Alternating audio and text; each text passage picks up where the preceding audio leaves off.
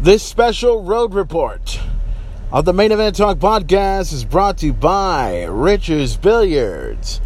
5815 Weber, not your average hero's new name, same place. And welcome, ladies and gentlemen, to this very special on the road edition of the Main Event Talk podcast. And believe it or not, guys, I'm actually on the road. All right, now, uh, obviously, we obviously this episode does concern the aftermath of um, the aftermath of Victory Road and also the aftermath of uh, NXT Takeover, which we're going to be talking about later on uh, in this episode. Now, obviously, I got to explain myself as to why we're doing these uh, this on the road report.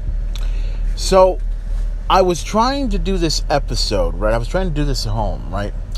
Now, you know how when you're just at home and you you want to get something done and you want to finish it and get it done right at the right time right? Well we, we had some stuff done. You know we had a few you know stuff that needed to be finished off at the house which was cool you know everything. Got the got the yard mowed got a, a couple of trees trimmed and everything. That was fine. And the only thing i needed to finish off was i needed to put this episode together because you know we, we get the draft coming up this week. And by the way, just to let everybody know, there is going to be an episode of the Main Event Talk podcast coming up this week. Um, we got one that's going to happen on Saturday, and then we got one that's going to happen on Tuesday. And the reason for that is the first episode uh, this week is going to feature uh, the draft involving SmackDown. Uh, day one of the draft. And then we're also going to talk about day two of the draft on Monday Night Raw. So there's a reason for that uh, my you know to give you my logical thinking as to who I feel should be and should not be on Raw and everything else like that and all sorts of stuff in that particular nature, right? And that's what that's what I wanted to try and do this weekend. So there's going to be some special this there's going to be some stuff that we're going to talk about and everything obviously. So uh, but, but anyways, back to back to this whole situation. I'm trying to get this fucking episode out of the way. I wanted to get it done yesterday, and then I get interruption after interruption after interruption after interruption. When I'm trying to get this fucking podcast done, I need for people to leave me the fuck alone. I'm not talking about people that are calling me. I don't have a problem with that because I listen to them, I talk to them, I hang up, and I move on to the next fucking thing. Having someone knock at my door looking for me or looking for my brother or looking for somebody else, I don't need that fucking logical bullshit. All right? Do not. Do not need it. Do not care about it. I just want this crap to move on, okay? I just want to get out of the way, move on with my life, and just do my fucking podcast, all right? I owe it to the people. I owe it to the public. I owe it to the entire wrestling world. Okay, I don't really owe it to the wrestling world, but I just had to do it just because I can and I want to. Okay. So, anyways, uh, yeah. So, there, yeah. So, don't be surprised if you don't hear any music, and don't be surprised if you hear any information involving the draft and everything, because that was kind of the logic. That was kind of the idea for me to do this podcast, right? I wanted to go ahead and do it, get it done, finish it off, so that way I don't have to deal with it anymore, and then we move on to the next bit, you know, which is the draft. Okay. So, anyways, and, and uh, as I stated earlier, there will be an episode of the Main Event Talk podcast coming up this Saturday, uh, which will include the SmackDown draft and a couple of other things and everything, uh, which I'm, I'm going to talk about you know, obviously on this episode.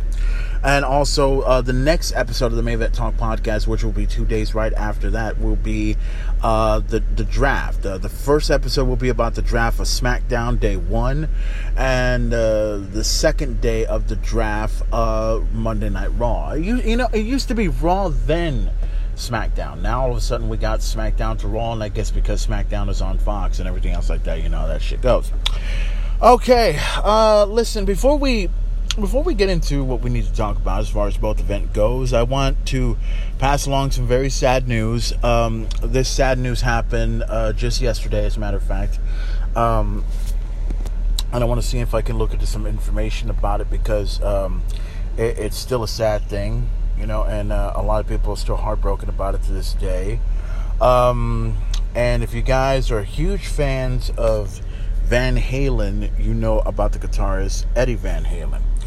Eddie Van Halen had passed away at the age of 65, and um, some real sad news right there. And uh, you know, when um, I was over at home or I was over at work, right, and while I was thinking about wanting to do the main event talk podcast, we were taking off from work, and uh, the, my friend of mine that was taking me home was telling me that uh, he received some message that Eddie uh, Eddie Van Halen had passed away, and I was like, "Oh my God, are you kidding me?" And I couldn't believe it, and I was looking into my Facebook, I was looking into my stuff.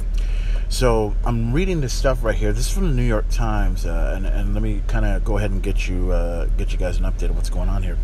Uh, Eddie Van Halen, virtuoso, the rock guitar, the virtuoso of rock guitar, dies at the age of 65. His outpouring of riffs, runs, and solos are hyperactive and athletic, making deeper or darker emotions feel irrelevant. The band he led was one of the most popular of all time. Eddie Van Halen, who razzle dazzle guitar playing, combining complex uh, harmonics, uh, innovative uh, fingering, and ingestive devices. He panted for his uh, instrument made him the most influential guitarist of his generation, and his band Van Halen, one of the most popular rock acts in all time, died on Tuesday. He was um, 65. Uh, let's see. Mr. Van Halen's son Wolfgang said in a statement that his father had lost his long, uh, lost this long and enduring battle with cancer. Uh, the statement did not say where he died. Uh, Mr. Van Halen instructed his solos and yada yada yada blah blah blah. Um, well, it doesn't exactly say how he died, but I was reading through. Um, I was reading through something from. Uh, I'm not sure where exactly. I don't know if I can find the information for it here, but um, it did say that um, Eddie Van Halen had uh, passed away, uh, obviously at the age of 65, as I mentioned, but also that uh, he had uh, died of throat cancer. And um, from what I was reading, and I was trying to look for this, is the fact that um, he he had throat cancer, and it actually grew uh, more worse. It grew so worse that it went right to his brain, which I believe caused his death. So it it's really it's really really sad, especially when someone like um, you wouldn't think someone like uh, Eddie Van Halen would get throat cancer or something like that. You you never I, I and and this is not not a knock in any way possible. It's just the fact that you know when you think of guitar riffs, you think of obviously guys like Eddie Van Halen and Kirk Hammett and uh, Dave Mustaine of Megadeth and James Hetfield and, and every guitar player uh, uh all across the world for that throat cancer, I mean, that's uh, that's almost something that like a singer would have, and um, you know, it's uh, it's so crazy. It's so crazy that Eddie Van Halen, he was 65. That's and, and this is the thing, and and and call me crazy and everything, but anyone that dies around right above 50 years old, maybe at 50, maybe 50, maybe 60, even 70 you would think that would be old, but in actuality, especially these days, um, you know, someone like that is really still young. And Eddie Van Halen looked pretty young, in my view. I mean, even though he looked very, very old, I mean, he he wasn't he wasn't he, he wasn't a very old man, but he was still he was still shredding those guitars like crazy. But you know, I, I got to admit this. I mean, 2020 has definitely been a bad year for a lot of people. I mean, we've lost a lot of great talents um, in 2020. I mean, everything from uh, Eddie Van Halen passing away, Neil Peart passing away, Howard Finkel passing away, Animal passing away.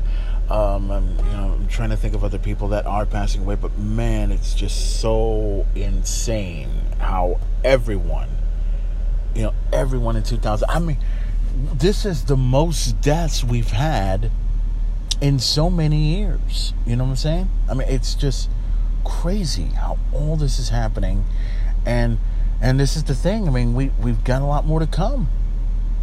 We've got a lot more to come. That's that's the sad part. I mean, and I don't want to think of it that way, but unfortunately, we're in 2020 and we're trying to get through this year. We're trying to get through this as best we can.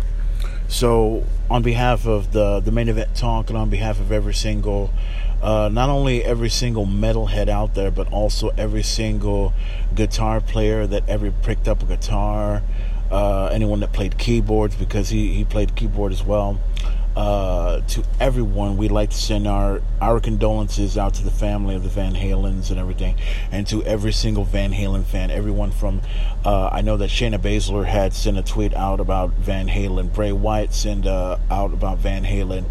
Uh, let's see who else. Um, I believe it was not Christopher Daniels. It was uh, Frankie Kazarian.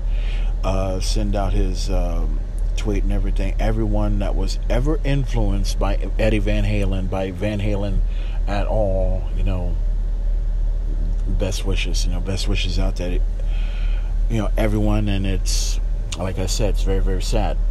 Very, very sad that something like this had to happen. And um, no doubt, you know, when I first just to kind of give you a little story. When I first started hearing about Van Halen, um, this was right around the time I was listening to. Um, when I was a little kid, I was listening to Twisted Sister. Right, we're not we're not gonna take it was the hottest thing going. You know that was the song right there. And then came 1984.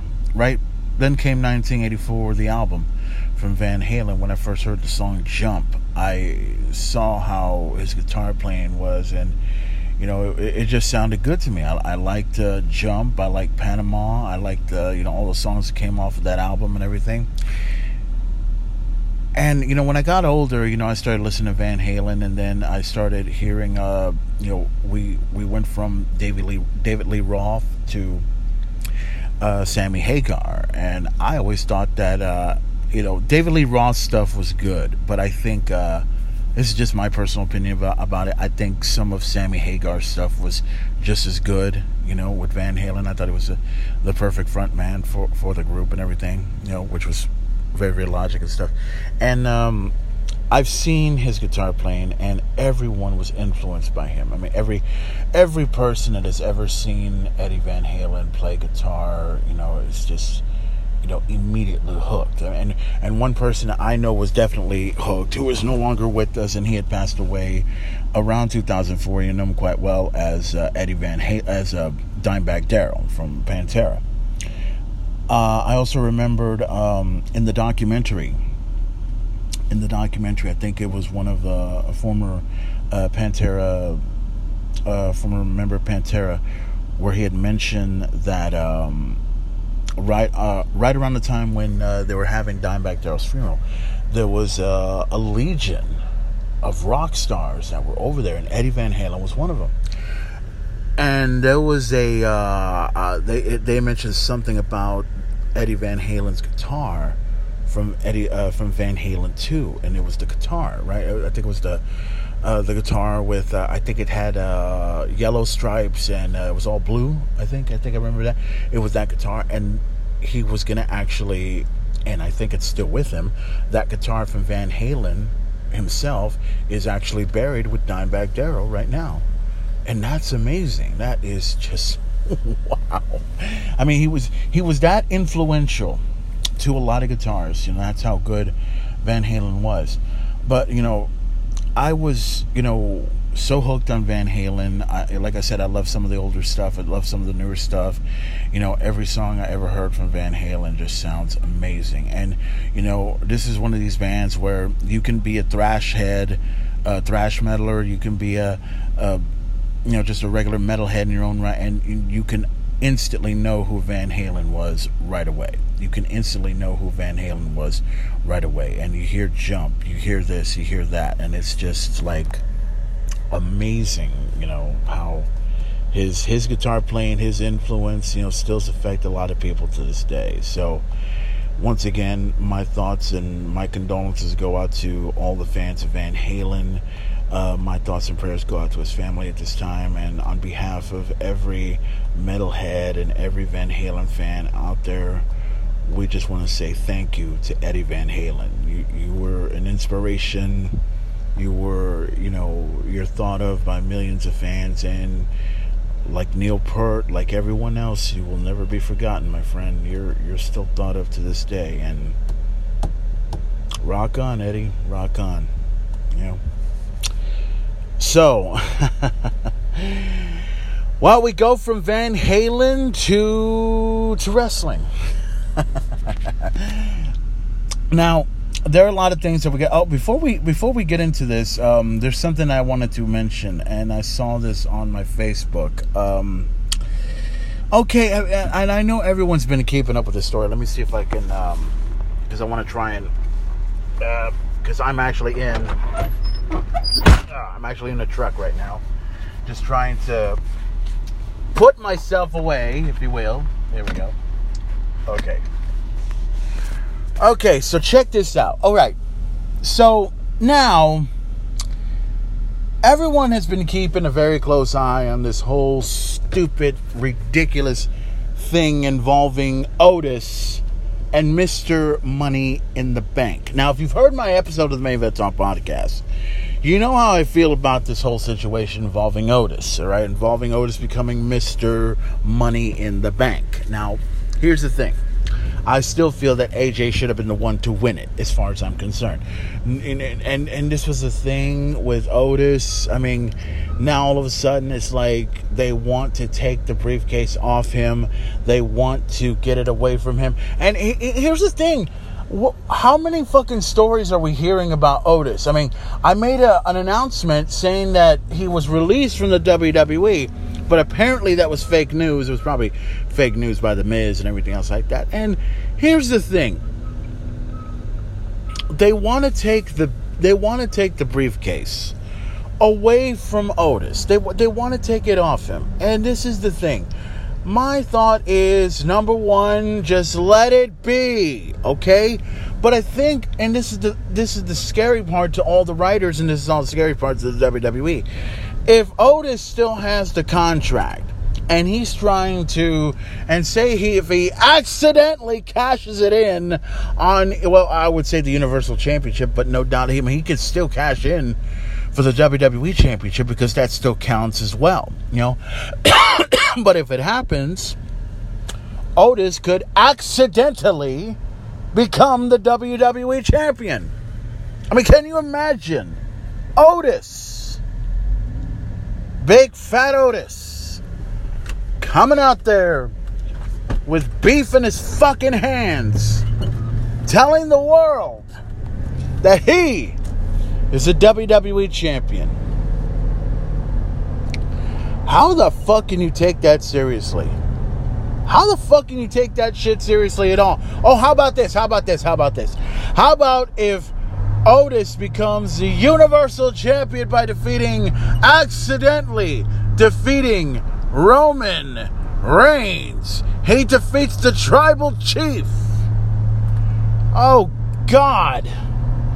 I don't want to think about it. I don't want to even, you know, I, it, it's like, it, here's, here's the thing, and here's the, th- here's the thing just let nature take its course. Just let Otis cash it in, and more importantly, make sure he loses the fucking match. If he cashes it in against the Fiend, or I'm sorry, if he cashes in against Roman Reigns and loses it, I understand. If he cashes in and loses it to uh, to uh, Drew McIntyre, I understand. But if you take that fucking briefcase away from him and somehow give it to, say, oh, I don't know, The Miz, I'm going to go over to the performance center and I'm going to take a fucking, I'm going to take a sniper rifle and I'm going to go after The Miz and shoot him in the fucking head. No way in hell. Here's the thing. If, if you give it to Morrison, I would be appreciative. If you give it to anybody else other than The Miz, I would be very appreciative. And I know some people are, well, what do you got against The Miz? Number one, he's already done it. And number two, it was the worst day of my life when I saw Miz win the WWE Championship and defeated a legitimate talent in Randy Orton. And I say legitimate talent because while Miz is trying to do a goofy skit with fucking John Morrison, who's out going after the WWE Championship? Randy Orton, which we will talk about that part later on or hopefully tomorrow when I get the opportunity. The point is, they're trying to get this briefcase. They're trying to get this briefcase off of Otis. And here's the thing. Here's the thing that that comes off very very funny. You know who's on board with Otis holding onto the briefcase? You'll find this funny. You'll find this extremely funny. You'll you'll start laughing from the moment I mention his name. If you know who it is, I don't have to I, I don't have to explain myself. But just in case you don't, it is none other than Mr. Vincent Kennedy McMahon.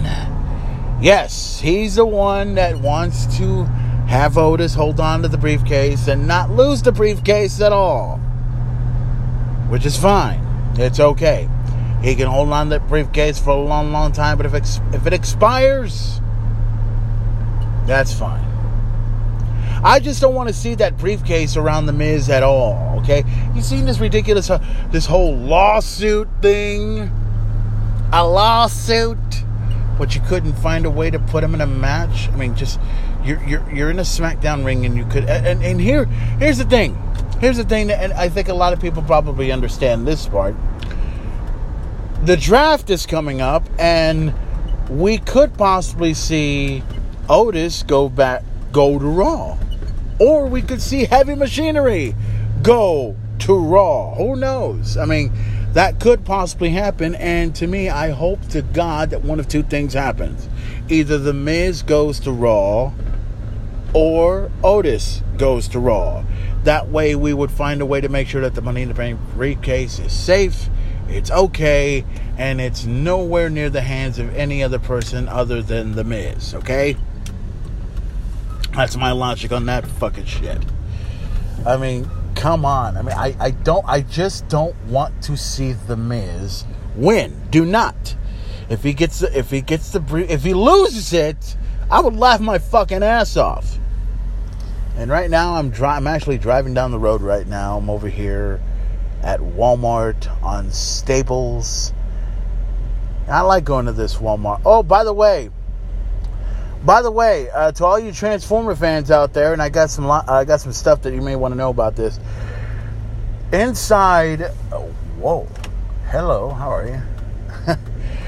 oh, and, and, and you know, and this is the thing, and, and I hate this so much. You're driving on the road and you're trying to find a parking spot and you see a hottie and you're just like, hello, baby. Want to wrestle? but, anyways, um, in Walmart, they're actually selling uh, an old school, to all you guys that are old school Transformer fans, um, Walmart had sold. Um, they had sold the old school Soundwave, and I wanted to get my hands on that old school Soundwave so bad, but they, uh, I guess they're apparently are no longer in stock, and I still want to look for that fucking Soundwave. And now, all of a sudden, well, they sold Astrotrain as well, old school Astrotrain, one of the triple changers. And now this week, and I just saw it in inside Walmart, they're actually selling uh, Blaster.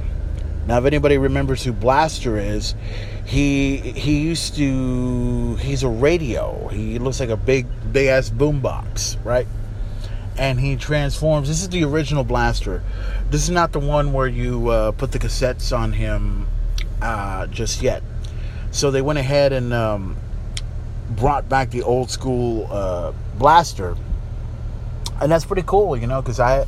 Uh, it's only like uh, twenty nine ninety five over at uh, Walmart. So if anybody's interested in getting their hands on Blaster, go over to Walmart and look for that as well. And also, and, and yes, I know some people are asking, well, what about the WWE action figures? I don't. Here's the thing: there are some WWE action figures over here at Walmart. And and to anyone that has asked me if I've seen any of the AEW action figures, no, I haven't seen any. And that's because, and I know some people are going to be like, I told you, they're sold out. That's right, they are sold out. so uh, they have the rings, obviously. They have the AEW rings over there. They have the AEW action figures over there. I don't know how much they are, and uh, I know that um, there probably is going to be some more on sale over there when they when they have the opportunity. So, to all you Transformer fans out there, if you're looking for some old school Transformer stuff, uh, go to Walmart and look for it. You can also find some AEW action figures if they're there, or some WWE action figures. They even have some of these action figures of um, what are they? Uh, it's it's a WWE action figures, but they're all sold like like the like the He-Man action figures. Have you seen those? Have you seen those? Those are those are pretty fucking cool. I wouldn't mind getting me one of those or collecting one of those and everything. Those are pretty cool to have. I'd love to get those. So I haven't been to Target, and I wouldn't mind going over there to see what kind of action figures that they got over there as well. So if you guys are interested in looking for some action figures, head over to Walmart and look for your favorite WWE action figures, your fav- favorite AEW action figures, your favorite Transformer action figures, or whatever action figure you look for. Walmart will have it. Okay, so we went from talking about what took place and everything, and now let's talk a little bit about what happened uh, this past weekend involving Impact Wrestling's Victory Road pay per view. Now, just to kind of give you an idea, uh, I did see some of it. I didn't see a whole lot of it. I was actually going to try to subscribe to the um, Impact Plus because it is free for 30 days when you start. It is free for 30 days when you start. And I would have loved to have got it, but I didn't get it. You know? So um, that's not the history. The, no, uh, where the events at? Here we go. Here we go. Here we go. Yeah, I'm just trying to look uh, through the events and everything. So, yeah, I was gonna try and subscribe to it, but um, but I didn't have time, and and and the fact that I was drinking could probably have something to do with it. But I'm going to go ahead and give you all the matches that took place over there. There were nine matches after all. Apparently, there were two extra matches that I didn't know about. One of them involved Trey and Moose, which we'll, we will talk about in just a moment. The first matchup involving the Rascals. That's uh, another match right there. Ra- the Rascals defeated the Triple XL, which is AC Roman uh, Romero and Larry D. That was a tag team match. That was the first matchup that took place. The Battle of New York took place as Brian Myers defeated Tommy Dreamer over at Victory Road. The next matchup, an open challenge for Rohit Raju, the the X Division champion. I can't fucking spell his name for fucking shit. So, who accepted the challenge? The challenge was none other than Willie Mack, former X Division champion. He was also the former national NWA national champion. So, he, let's see. Oh, he defeat. Oh, Willie Mack defeated Rajesh, whatever the fuck his name is, by count out. But Rajesh is still the X Division champion. In singles competition in the women's side, you had uh, Tenille Dashwood taking on Jordynne Grace. Tenille Dashwood defeated Jordynne Grace one on one with, uh, if I'm spelling this correctly, it's Kabil. Khalib with with a K. Is that is that who it is? Eh, I don't know, but anyways, an unsanctioned tag team match. Heath Slater or Heath, if you will, against uh, uh, with Rhino against the team or defeated the team of Reno Scum of Adam Thornstowe and Luster the Legend. the next match was Moose, Moose, Moose who was uh, Trey defeated Moose. Oh God, I. Oh my God, Trey defeated Moose. Uh, and I know some people are like, "Are you talking about Bullwinkle?" No, I mean a man named Moose. To all you professional wrestling fans out there that don't know who the fuck he is, the Fatal Four Way match uh, consists of one member of each tag team.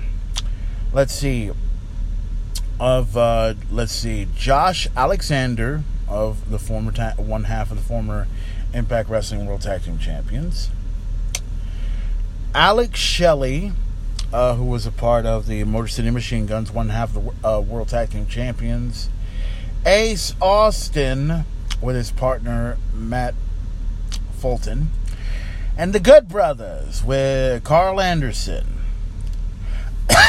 this was a fatal four way match. And I'm not sure if there was a stipulation of any kind, but it was just as far as they, I, I know, it's just a regular match. So therefore, your winner is Josh Alexander with Ethan Page. So they won that fatal four way matchup. A matchup for the Knockouts Women's Championship. Susie going one on one against the champion Deonna Purrazzo with Kimberly in her corner. Deonna Purrazzo defeated Suzy with Kay, uh, Kylie Rae in her corner and is still the Impact Wrestling World Champion. Now, this matchup right here involving the Impact Wrestling World Championship, Eric Young versus Eddie Edwards. I did get a chance to see how this matchup went down, and uh, it was a good match. It was a good match from head to toe. And uh, my logic was right away that I knew Eric Young was going to somehow, you know, be vicious, be brutal, be be very, very on attack against um, uh, uh Eddie Edwards and that's pretty much exactly what took place in this match. What happened? Uh, Eddie Edwards, I believe. Um, I don't know if it was by submission or by tap, but I think he defeated him. But uh, Eric Young defeated um, Eddie Edwards for the Impact Wrestling World Championship, and now, from what I understand, uh, Eric Young is scheduled to defend the Impact Wrestling World Championship at Bound for Glory, which is going to take place on, uh, on October 24th. And his opponent is going to be Rick Swanson. Now, and let me and let me kind of say this because unfortunately, as much as I'd love to see Bound for Glory, this is kind of Rick Rich Swanson and and, and and nothing against the man, nothing against him in any way possible. I just don't feel. I just don't feel this is the right kind of match for him. And and, and no, don't get me don't get me wrong. I like Rich Swanson. I think he's a great athlete. He used to be in the WWE. He was a former X Division champion. He comes over here, uh, gets injured at the hands of Eric Young. He said he was going to retire, and then he all of a sudden was re-injured again, and and was out for a while, and then he comes right back stronger than ever. And now he wants to go after the Impact Wrestling World Champion Eric Young. So now, um, and I think it's already been set at Bound for Glory for the Impact Wrestling World Championship. It's going to be Eric Young defending the championship against Rick, Rick Swanson. And also another matchup that could take place over at and and the, uh, that is about to take place over at Bound for Glory. Uh, the Knockouts Women's Championship will be decided as Deonna Purrazzo is going to be defending her championship against the number one contender, Kylie Rae. So, Ky- Kylie Rae is basically an a, a Impact's version of Bayley, not not the version you know now, but the version that we, you know, the hugger, you know, that one. And so, uh, well, that's all your matches for. Well, that's some of your matches for Bound for Glory, and that's all the matches that took place over at Victory Road. So, well, it was okay. I mean, it wasn't exactly like all that in a bag of fucking chips, you know. But what do you expect? I mean, it's Impact Wrestling and everything else like that. But I'll still watch it. I'll still watch it regardless of how how that shit goes down and everything. So let's see here. Um trying to look for something here. Okay, here we go. Alright, that's what I was looking for. Okay.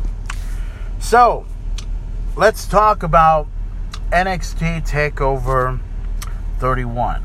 Now, now I now I did see the event.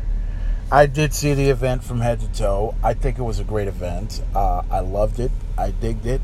I think it was uh, um, a lot of people want to know my thoughts on the new setting that um, that Takeover had. Uh, let me see if I can look for. Here we go. Damn, I'm already tired. Anyways, uh, NXT Takeover 31, which took place it, says here uh, it took place over at the WWE Performance Center, but in actuality, it took place over at the Capitol Wrestling Center. And um, I think this used to be, if I remember this correctly, they were showing the the lineage and history of the Capitol Wrestling uh, Corporation from years ago, and I I've never, I've I've always heard about it. I think it was who Gorilla Monsoon who used to own. Um, I think he used to own um, a part of that company or something. Like a, uh, I think he had fifty percent ownership of the company. I think, if I if I'm memory serves me correctly. But uh, yeah, I saw how the uh, Capitol Wrestling Center looked, and it looks amazing. You know, it looks very, very amazing. And the thing was, I mean, the the place it, it, it's kind of like, and I said this to somebody, it's like a piece of the Thunderdome with a piece of the Performance Center, and you combine it, and you got something good going here. It's it's you know, it's pretty much on the wall. You see the fans around, and it, and it looks pretty good. I like it. I think uh, it was pretty good. Um, I believe there was a performance by Corey Taylor, who did the theme song for uh, Culture Head. If you've not had an opportunity to listen to Corey Taylor's new album, you need to. Uh, CM uh, CMFT is the album that you need to look for. Uh, Culture Head's tremendous. Uh, CMFT Must Be Stopped is another good song. Uh, the album, the album itself, I had a chance to listen to it before Takeover. Sounds fucking amazing. Love it. The release of the album came out around October 2nd, which was also, um, I think, one day before. One day before the um, the album was released, I think. So it was pretty good and everything. So now here's the thing here, and uh, wait a minute, what's this? Oh, well, well, well. so apparently, there's two matches over here, and I'm reading this here because, uh, uh, I, I, and when you go, go to the Wikipedia page, if you can, there's three, it says seven matches but only five of them were announced, and the other two, the first two here, no doubt these matches will probably happen over at NXT later on today. If you guys are going to be watching NXT on the USA Network, it uh, says here Xia Li versus Emily Aduzel and Aduzel or whatever the fuck it is. It's a singles match another matchup Danny Burch against Daniel Vidot. Those I have I, I know who Danny Burch is, but I have no idea who Daniel. I have no idea who these guys are. But anyways, here's the first matchup, and this is the one that I know the most here. Damian Priest going one on one against Johnny Gargano. This was a great, highly anticipated matchup. You got a big rock star and Damian Priest. Then you got Johnny Gargano being Johnny Wrestling or the Gargano Way or whatever the fuck he's doing these days. These two put on a good show, good performance and everything. And I'm very, very, very, very surprised that Candice LeRae did not get herself involved in this match. And I thought she would, you know, but she never did. But Damian Priest and Johnny Gargano put on a good show. Damian Priest is getting an opportunity to know why Johnny Takeover. Johnny is known as Johnny Takeover, Johnny Wrestling, Johnny this, Johnny that, and yada yada yada. I know a guy named Johnny Lightning. He looks a lot like Damian Priest. I'm talking about the best drummer on the planet, John Luna. But that will be a subject for another day. But anyways, um, I made a prediction saying that Damian Priest would be the one to defeat Johnny Gargano, and uh, as Jim Cornette would say, "Wouldn't you know who won the pony?" Damian Priest defeated Johnny Gargano and is still the North American champion. No, no, no shortage of uh, breath right there. Damian Priest is still the NXT champ, North American champion. Thank fucking God. The next matchup involving Kushida and the Velveteen Dream. um I've got a logical complaint about this. A, a logi- logical complaint. And I'll get to that logical complaint right after right after I get get to what I need to talk about. Okay, so the Velveteen Dream comes out, right? And he's coming out and my first thought when when when the Velveteen Dream was going to come out, my first thought was okay, Velveteen has always come out in some sort of erotic fiction, right? He would come out as Hulk Hogan, right? Or he would Hollywood Hulk Hogan. I remember that. Or would come out as um as uh, what did he come out as? I think he came out as Prince a while back, and, and then he came out as Ravishing Rick Rude, and then came out as all these different characters that you know quite well, right? Now, the Velveteen Dream. Now, I, I kept thinking, okay, who, who is he going to come out? Is he going to come out as Doc, or is he going to come out as Marty? That's what I kept thinking about. Because, okay, Kushida, to anyone that has seen his gimmick in New Japan Pro Wrestling, you know that he comes out as Marty McFly from Back to the Future, right? Comes out like that. Now, my thought was, okay, he's got to come out as Doc somehow. But, and, and this is, this. Please don't think this is a racist comment, but how is a black man gonna pull off Doc? oh my god, how the fuck do you pull that shit? Okay, so so so here's what happened. So here comes the Velveteen Dream. He's coming out of here. His hair is all fucking gray as hell. He's got fucking he's got those orange or those yellow gloves. Oh my god, he looks like he's ready to wash some dishes. he's wearing these white he's wearing the white pants with the fucking boots and he's got those fucking goggles and I'm like, "Oh shit." Oh my god, we got a black version of fucking Doc. Oh my god, I know some people are gonna be like, "That's racist, Furman." No, it's not. It's not racist at all. It looks stupid, and I've never, I've, I've never seen him this ironic or not ironic, erotic. How the I mean, eh, you know, just the way he came out, I, I just like, dude. Okay, now I know why people are starting to hate you now. Okay, because you know you. you okay, anyway, so Velveteen Dream comes out into the ring, doing what he does, da- razzle dazzle in the whole nine yards, and then here comes here comes Kushida, pissed as hell, and he's beating the shit out of the Velveteen Dream. You know, this match was. Um, I actually did not get to see this match all the way, but I went ahead because I had to go take off to. Um, I had to take off to the store because I had pizza at the house, but I needed some wings. Right, I needed some wings so bad. So luckily, I went over to the store, came home, and luckily, I had an opportunity to go back to check out the match once again. You know, just get an idea of what was going on. So, I'm watching the match. I see it. Um, great, great match was great. It was good from head to toe. I think Kushida put out a put on a good performance. Uh, was really, really, um, you know, this vengeful side of him. You know, after what's been going on with him for the past couple of uh, couple of weeks, ever since the Velveteen Dream it took him out. The Velveteen Dream had tried, you know, doing the whole Velveteen Dream thing, you know, just coming out and everything, and right away, Velveteen was getting his fucking ass beat, and then Kushida made him submit made him submit, and that was it. Kushida wins against the Velveteen Dream. Now, let me talk about what I just mentioned about a few minutes ago about what I heard. Okay. So somebody on on Twitter had mentioned that Kushida's heel beatdown on Velvet Velveteen Dream is telling everybody that he's turning heel. Okay, let me get this straight. Um, you mean to tell me, you mean to tell me that uh, this beatdown that's happening right now is some sort of a, a heel turn? So let me get this straight.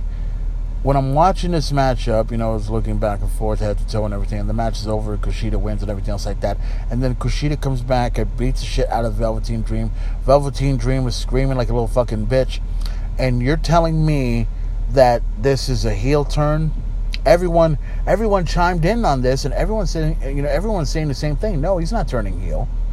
No, Kushida's not turning heel at all. I mean, it, that that it's not. I mean, if you really think he's turning heel right away, I'd like to see that because uh, last time I checked, I think Kushida was a babyface and Velveteen Dream was a heel. I think that's what I was looking at. You know. So everyone was chiming in on this, and look, I, I agree. Velveteen Dream was the heel, Kushida was the babyface, and clearly, clearly to the to the untrained eye, Kushida was beating the living living shit out of the Velveteen Dream because of what has happened in the past couple of weeks. Has nothing to do with the heel turn. Hey, I'm gonna beat the shit out of this guy, then I'm gonna turn heel. Yeah, give me a fucking break. He didn't turn heel, you morons. He just beat the shit out of him because of what happened a couple of days ago. Quit begging for a heel turn. Shut the fuck up. Just watch the match and enjoy what the fuck it is. If not, put you know, suck on a pass, pass the suck on a pacifier and kiss my fucking ass. Your winner Kushida against Velveteen Dream. Okay, the next matchup involving Santos Escobar. And yes, I did predict that Kushida would win over the Velveteen Dream. Just to let everybody know. Santos Escobar going one on one against Isaiah Swerve Scott for the NXT Cruiserweight Championship. There's really not much to talk about in this matchup. Great match. Great match. But it was one of those things where it wasn't really that exciting. It really wasn't. And and this is in no disrespect in any way to the Cruiserweight Championship. No disrespect in any way to the Cruiserweight Championship at all. I just think that match was good, but it would have been a whole lot more exciting if Isaiah Swerve Scott were to be the champion. But it ended up being, you know, um, you got interference from um, members of the Fantasma came in, and then all of a sudden, uh, who who was it? Uh, Adonis, whatever that that dude that came in and kind of helped out or interfered in the match or whatever. And then at the end, you know, Escobar pretty much proved him. But there was one, there was one part, and everyone was uh, uh, showing me this, and I saw this too, where apparently Isaiah had hit his head not on the turnbuckle, but he was a he was on the apron, and I think he hit his head right where the exposed steel was you know right where the turnbuckle right where the turnbuckle is like right there you know that steel rod that that hold that holds the ropes when you turn it and everything. His head didn't really touch it. And i'm like wait a minute. Uh your head's not even touching it. Your head's not even touching it. Why the fuck are you acting like a you know like a fucking drunken sailor? Give me a fucking break. And and, and that's when i said oh god. Somebody's to pick up on that. Somebody's to pick up on that completely. Just watch the matchup very, very closely. If you see Isaiah Swerve Scott hitting his head like on the apron on, on where the exposed steel was, I guarantee you he didn't touch it. He sold it. I guarantee you he didn't touch it. But anyways, your winner and still the cruiserweight champion. His name is Santos Escobar. Not much to talk about there.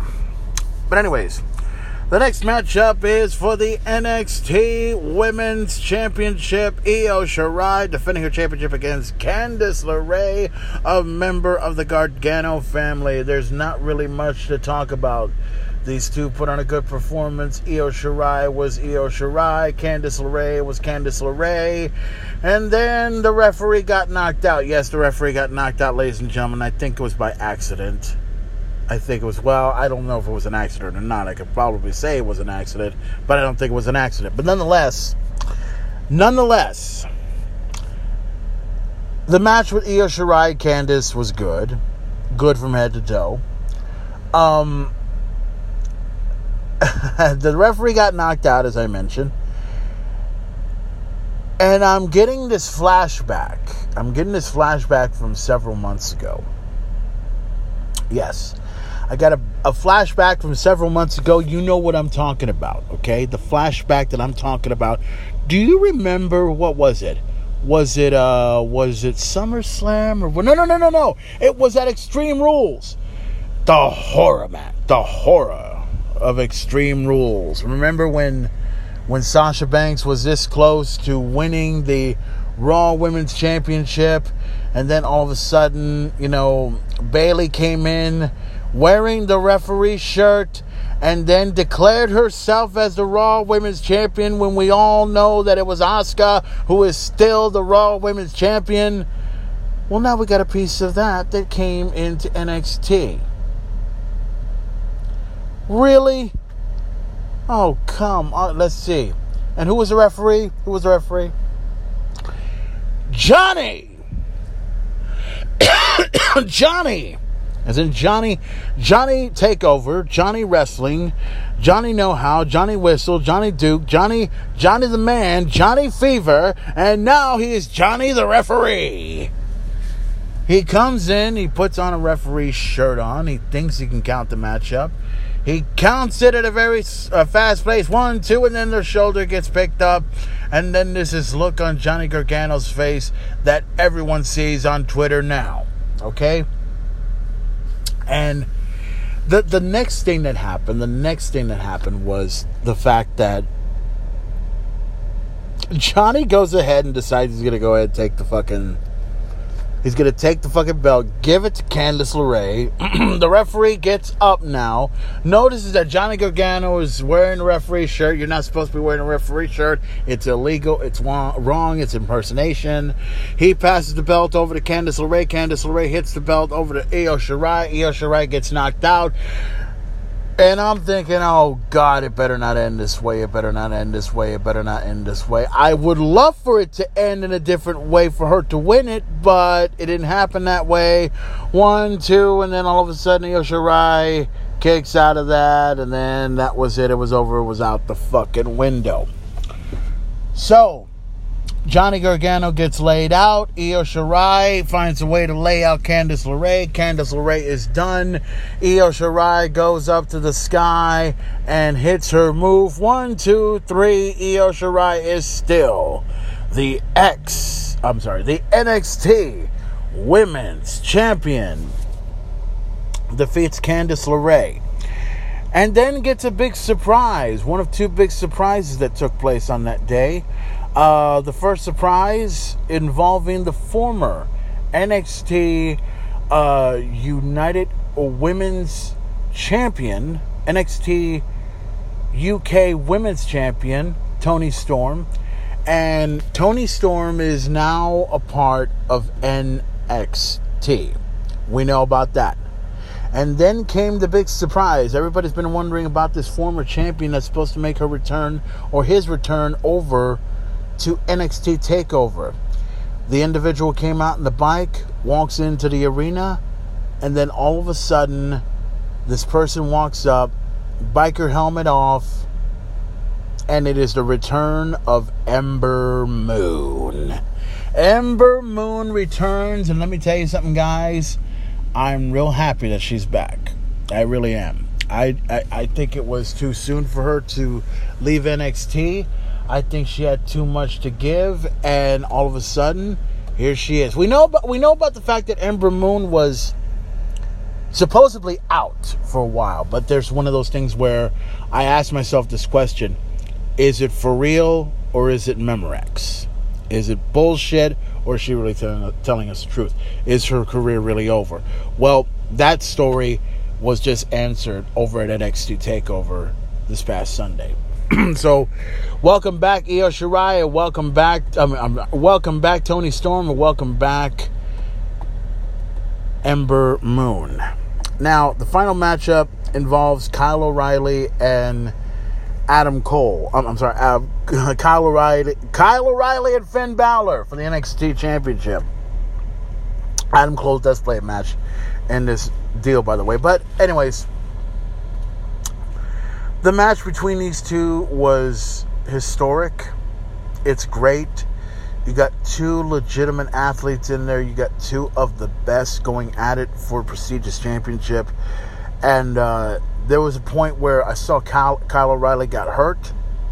Got hurt a little bit. Got kicked in the stomach real hard at the hands of Finn Balor. Finn Balor was basically capitalizing on on the uh, injury and everything. And uh, both men were bloodied not too much, but both men were bloodied. I mean, this is two men competing for an NXT championship as it should be. This was the best match of the night in every way possible. People loved this matchup. Everyone was going crazy over this matchup. This is the best match I've ever seen, right? Between these two. You got two men, they're practically the same. Two men, um, I believe one was in Ireland, and I think uh, Kyle O'Reilly is, I think he lives in Canada, but I with the name O'Reilly, you figured he'd be Irish, right? I mean, you figured he'd be Irish, but I could be wrong. But anyways, uh, this matchup was good, head to toe, and my first thought was. I, I, just saw a vehicle. I just saw, and, and if you see this, you probably see this around. I used to see a vehicle that's just driving by, and apparently, if I can, uh, oh, it's driving right. There's a vehicle somewhere here in Corpus Christi where it's got a bunch of dead bodies on the fucking vehicle with caution tape around it. That's Halloween for you. But anyways, um, during the match, um, like I said, it was great from head to toe. Uh, Kyle O'Reilly was pretty hurt, and it seemed like Kyle O'Reilly was this close to winning the NXT Championship, and then we would hit the coup de grace. The coup de grace was done. One, two, three. Finn Balor is still the champion. Kyle O'Reilly put on a tremendous performance against uh, Finn Balor. And then a sign of respect. A sign of respect at the very, very end. And then after that, all of a sudden I kept I kept thinking about a surprise. I kept thinking about somebody to that was going to try and interfere. If you went to my Facebook page, I mentioned something about Tommaso Ciampa interfering in the match. I was thinking he was going to probably appear right after the end of the match because there's still something there between Kyle O'Reilly and Tommaso Ciampa. You know, if you if you remember how that shit went down quite well. So it didn't happen, right? So I, I mentioned Adam Cole's name a few moments ago. So apparently, Ridge Holland, uh, a superstar that came from NXT UK, now part of NXT, apparently attacked Adam Cole. Yeah, apparently attacked Adam Cole, left him laying, he walks out, and the Undisputed Era comes out and wonders what the hell's going on here. You know, all the members, uh, uh, Bobby Fish and Roderick Strong and Kyle O'Reilly, were all wondering the same thing. How did this happen? And you know, was this a setup? Who who was involved? And you know, why, why did Ridge Holland did what he did? Right. So NXT Takeover, NXT Takeover to me was a great event. I digged it. I actually saw it twice, uh, three times actually, to be exact, just to get a just get a good feel of how that event goes. But yeah, it was a great event. Digged it. You know, um, the NXT Championship matchup was tremendous. The NXT Women's Championship would be okay. Would be okay, but you know, um, sorry, I just received this message. Um, would be okay, but uh, you know would be a whole lot better. The North American Championship was tremendous. The um, let's see, North American Championship was great. The match between the Velveteen Dream and Kushida was tremendous. Uh, the what was the other matchup that we talked about? Uh, I think it was for oh, the, the, the Cruiserweight Championship. I'm sorry. That was a good match anyway.